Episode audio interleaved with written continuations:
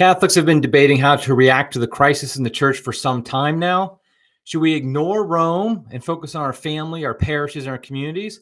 Or should we actively resist the scandals and corruptions coming from the Vatican? That's what we're going to talk about today on Crisis Point. Hello, I'm Eric Sammons, your host and editor in chief of Crisis Magazine. Okay, so it's a new year, and I am using new software to stream that actually is working. So hopefully somebody out there can hear me and this is all going great.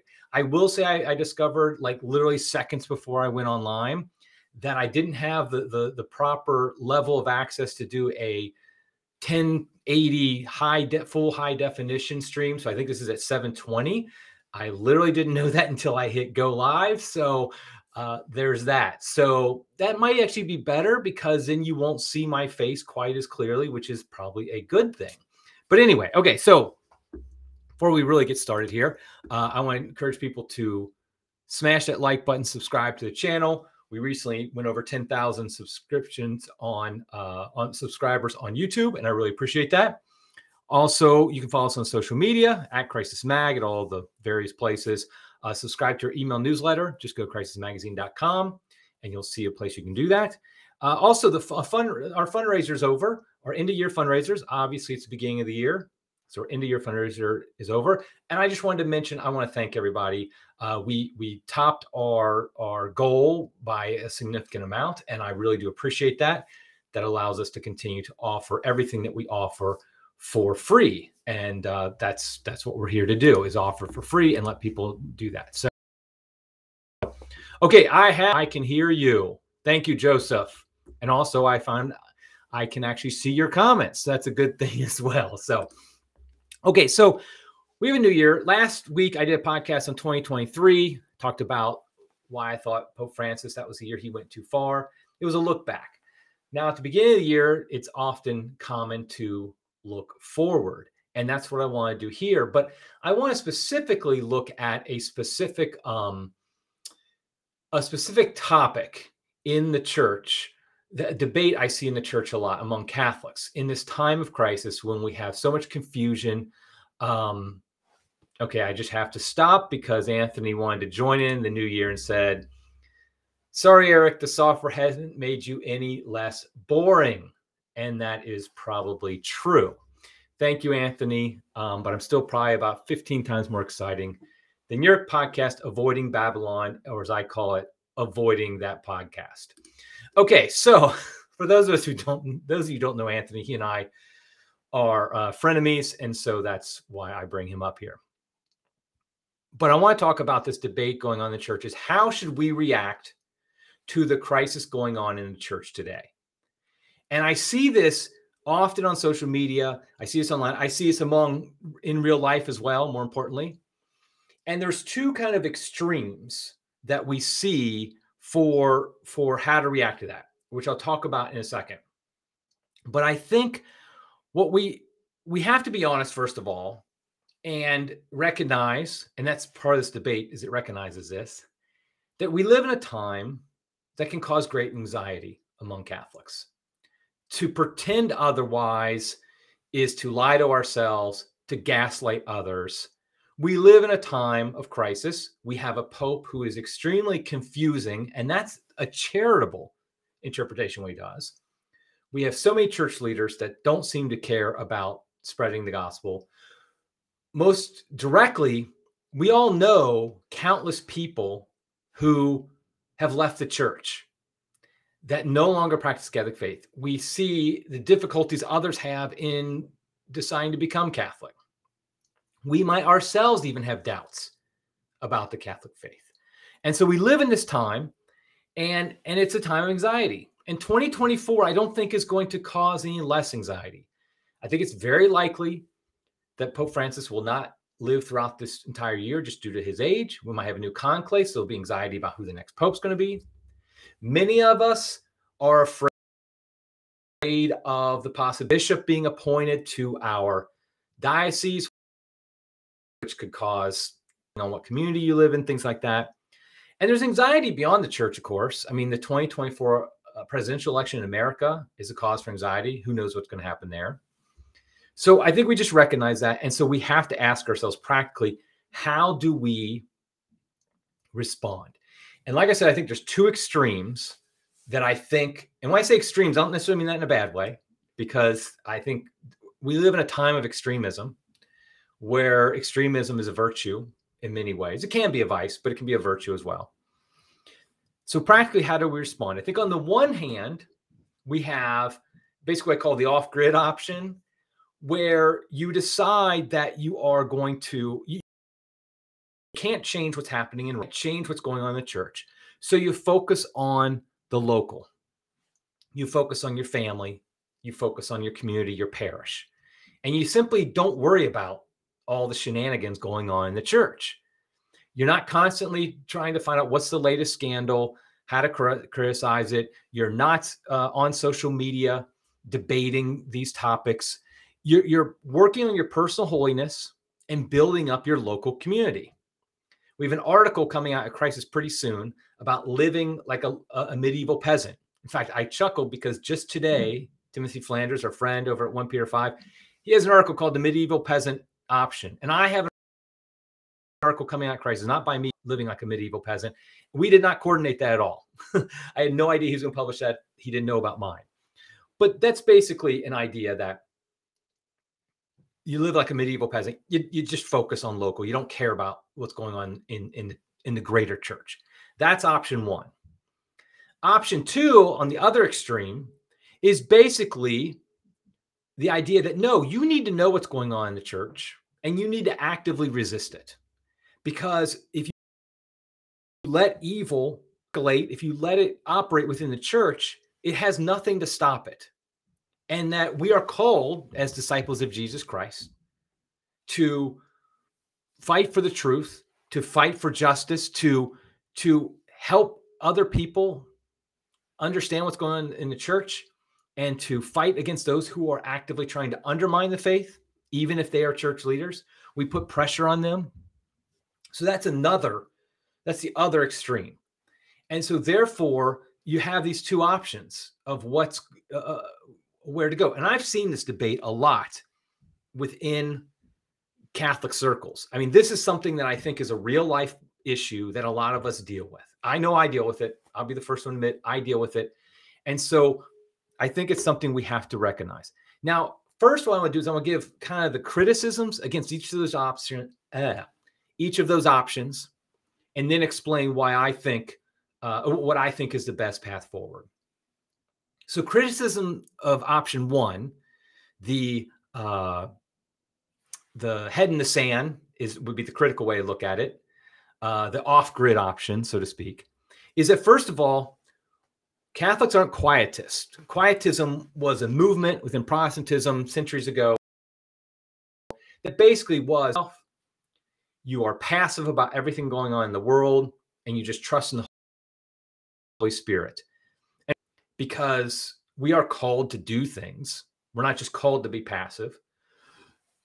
And so, in silence, here's another another criticism: is silence in the face of injustice is itself unjust. If, for example,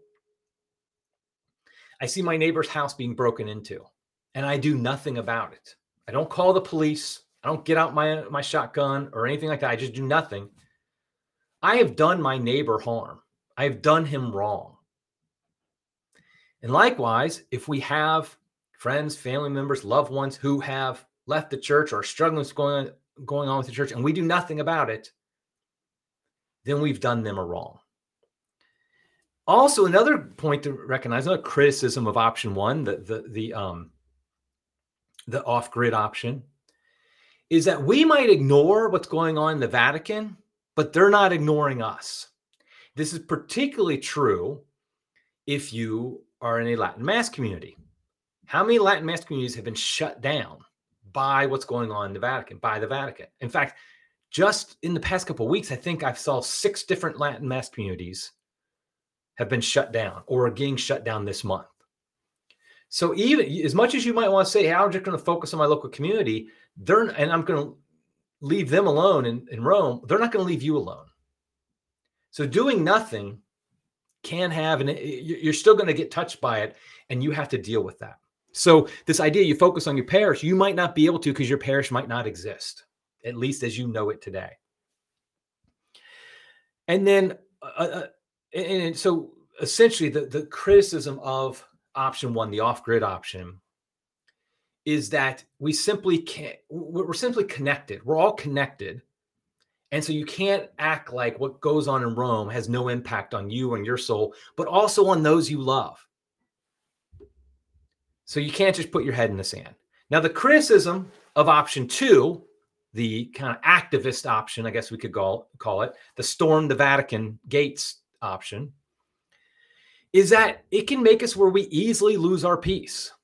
We easily get to the point where we no longer are able to uh, really uh, have the peace of Jesus Christ, the peace that comes from Jesus Christ. We're always in a state of anxiety. We're always in a state of, of battle, of, of confrontation, of conflict. That's not healthy.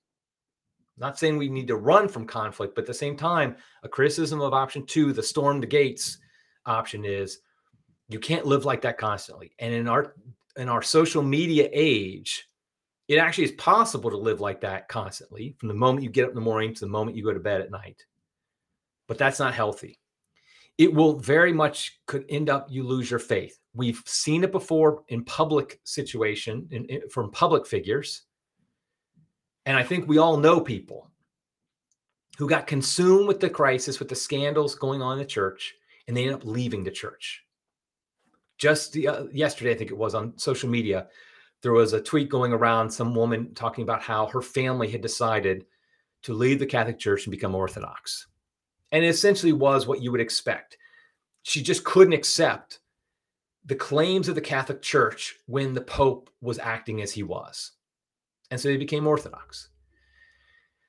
Another, another criticism of option two, the storm the gates, is the fact is, it's not our duty as lay Catholics. I'm speaking mostly to lay Catholics, but I think priests this applies to on some level as well. It's not our duty to run a church. God did not call us to be bishops. He did not call us to be part of the hierarchy. He called bishops. He called the Pope. It's their duty to do that. It's not our duty. My duty, my vocation is to my wife and my children primarily. That's my key vocation, not to, to fix the problems in the church. So I think that's the big criticism of option two, the storm the gates activist idea. Now, before I get into kind of my own idea, my own thoughts on the path forward for Catholics, how we we navigate this, the two options of do we go whole hog, off grid, whole hog, storm the gates, or somewhere in between? I, I do want to kind of just bring up something. I don't really talk personally here, but I, I, I think I will in this case. I think it touches us each personally. I don't really want to do this job. I don't really want to be the editor in chief of a magazine called Crisis. The fact is, if I had my, my, my dream when I was went off to get my master's in theology was to one day become a college professor of theology at a Catholic university, to debate things in, in the classroom, theological topics, to teach people about our faith on a high level, to do things of that nature. At the very least, I wanted to be one of those people you see that have maybe podcasts or they write books that are non controversial that basically just talk about the truths of the faith. I admire those people and I think they do worthy uh, good work. I mean, not maybe all of them, but I, think that's something necessary always in the church. If I had my druthers and I just chose for myself, that's probably what I would want to do. But the fact is, I kind of realized that this is just something that has to be done by somebody. And so if I just simply ignore it and and act like and just assume somebody else is going to do it, then nobody will. Because I do feel like on a certain level, I was called to do this. I got the job of crisis. I didn't apply for it. I was, it was re, they came to me and asked me, "Do you want to run crisis?" And I wasn't looking for a job. And so I, I, I this, in fact, just three years ago tomorrow is when I started as, at Crisis Magazine. It's January 3rd, 2024 right now. But three years ago tomorrow is when I started as the chief. I did not go looking for it. I did not looking for a job. I was happy what I was doing. Something that God was calling me to. And for I, I just want to make it clear that I understand that there's a need for for the crisis in the church, but I understand that a lot of people have no desire to do it. And they don't really and, and, and it's not really an attractive thing to do. And so it's something that we just some of us have I feel like somebody has to do it. And I feel like this is something God called me. I hope that he he eventually calls me to do something else. I don't make it sound like I don't like my job. I actually do. I, I love I love what I do. At the same time, though, it, it, it's not something that I, it's something I wish wasn't necessary. So, what is the path forward? I would say for Catholics, I would, we are all called to stay informed, monitor what's happening, but let it consume. So we in the church and in the world, we stay informed of them, but we don't let it consume us. We balance lifestyle between focus on the local, understand the global, for to use those type of terms. And if we're unsure of how to balance that, we should always lean towards option one, the off-grid option, the staying out of things The safer method in a lot of ways. And I and some people say it would be cowardly. It's not what I for for our soul, and our souls are what's most important. There is the greater danger of losing your your your soul by going the activist route, the more activist route, than there is going the more off-grid option. So I would argue, yes, you should. If you're going to lean one way, lean towards the focus on the local. Let me talk practically, though, about this. How, how do you actually do this? I think first and foremost, and I've said this a million times, million more, and I don't care. you have to have a life. If you spend more time on social media debating what's going on in the church than you do in prayer each day, you're off balance. Period. You need to spend more time in prayer than you do in, on social media. Myself. By the way, all these suggestions, I'm not claiming to do these perfectly. I'm just saying this is what I strive for. I find when I meet this, these, these ideals that things than if I don't. Life of prayer. And I and like I said, it has to be more than your social media consumption. And that comes to the second point, which is you have to limit your social media consumption. I know this is something people hammer home a lot and people just don't care anymore. I mean, you're watching a video on YouTube right now, or you're listening to a podcast. So, in one sense, you're breaking what I'm saying. I'm not saying don't do it at all. I'm just, uh, we've run articles about this at Crisis, and they usually don't do well because the people who are going to read them are people who don't limit often, so they don't want to hear that. But I'm going to beat this drum because I think it's important. The people I know personally who have left the, with their faith are the ones who are the most consumed, the most into social media. They wake up in the morning and the first thing they do is they look at their phone and they doom, doom scroll. If you do that, I can almost guarantee you're going to leave the church. Almost guarantee it. So I do think we have to limit that. Like what I do all these different things myself. I have lots of things because I don't trust myself. So like for example, I only do social media in my office at home, usually on my computer. I don't have it on my mobile phone. I use a light phone most of the time. I do have an iPhone that's doesn't have cell coverage, and so I, I sometimes use that to take that somewhere for something. I don't have social media on there because I don't want to be picking it up. I don't have it around the house like sitting in my living room with my kids, and all of a sudden I had to pick up and doom scroll. So these are the type of things that are very important. Remember, social media algorithms are made to make you mad because they found that the angrier, angrier you get, the more likely you are to continue scrolling, to continue being on social media. You don't get on social media to feel fluffy, to feel good about yourself. You get it to get mad. You do it to get mad. I mean, that's what they want you to do because they know you're going to come back more and more. So that's what that that's the next thing. so first prayer life, second social media limitations. A third practical point I would say is know your church history. Know your church history, people. We have a tendency, I think everybody has this tendency all throughout time is you think your time is the worst time ever.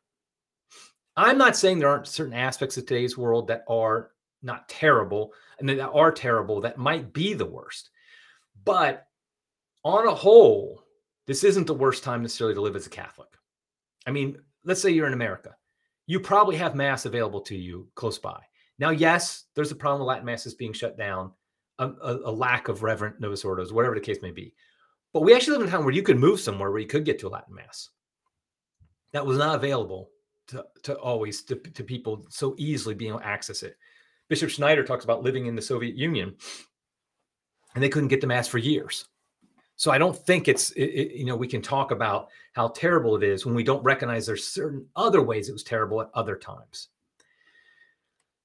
If you really know church history, you know this. You know there are times like for example, the Great Western Schism when there was two or three different men claiming to be pope were 40 lasted for about 40 years, I think 39 something like that. You could have theoretically lived your entire life. Let's say you die at the age of 38 you could have lived your entire life not knowing for sure who the Pope was. So the idea, you know, you know, we have a, a, terrible Pope right now. Yes, you could have not even known who was legitimate Pope. You could have had saints debating who it was. And I know we kind of have that today, with some people saying Benedict was really the Pope, even when he after he resigned. But the point is that was a terrible time. So there are other bad times. So know your church history because what that does, it puts today in perspective. You know, okay, we have a terrible pope. Well, we've had terrible popes. Yes, maybe he's more terrible in certain ways than any other pope. Maybe he's not. But the point is, you know, there's been times that, that have been very trying for Catholics, very difficult. So that's a third thing. Another thing is, is that, and this is the one I think is probably the most important. It kind of ties in all this. Don't let your practice of Catholic faith get out of balance. What do I mean by that? The balance between seeing the good and the bad. It's easier, it's human nature to focus on the bad. Like I said, social media gears us to focus on the bad. So we have all these things that make us focus on the bad, and we don't see the good. So, for example, looking your own life in your own parish, for example, like I love the fact in my parish I see all these babies being born, new babies being baptized. I see people in the conversion class becoming Catholic. I see young people getting married, them having babies. This is just a beautiful thing that because it's common, I think we forget how important it is and how beautiful it is.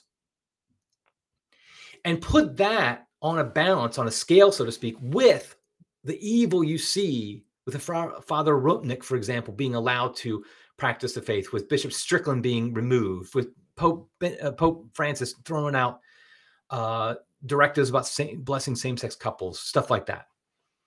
On a whole, I think we, we we need to recognize the good and see that, and recognize this is our Catholic faith being lived out.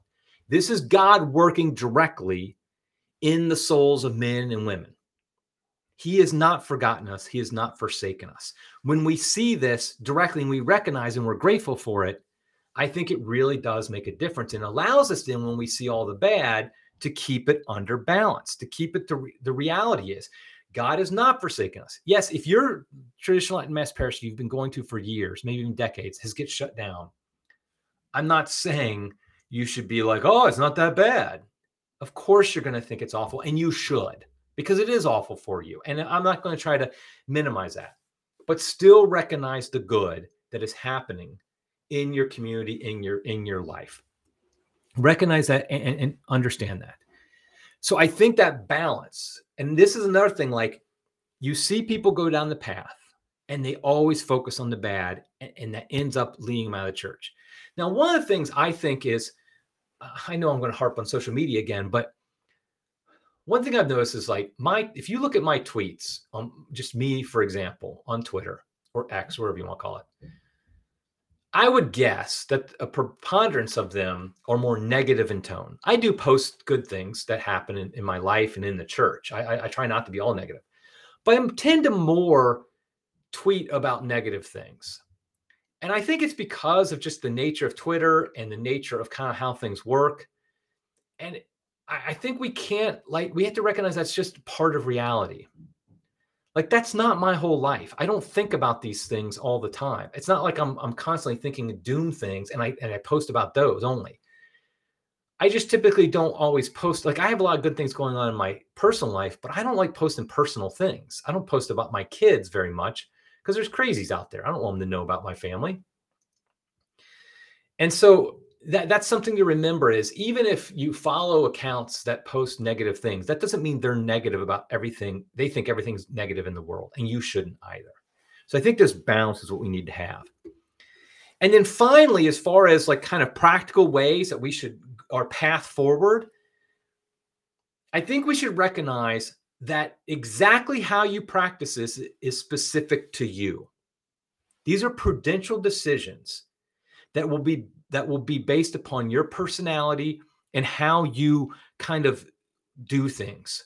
They're not going to be the same for everybody. Some people are going to lean more towards let's they're they're, they're kind of personality. Let's focus more on local, focus more on kind of keeping our head down, not worrying about what's going in Rome and others are going to be more focused on they're going to be more activist in mentality personality more like i need to do something i need to speak out i need to help the church overcome this crisis and i think it depends on your personality and what you feel god is calling you to to do it so don't like get on somebody else if they don't do as much as you or if they do too much do you think compared to you understand that everybody is a little different if you have a good friend that you think is spiral spiral spiraling I can't. Why can't I not say that word? Spy, spiraling.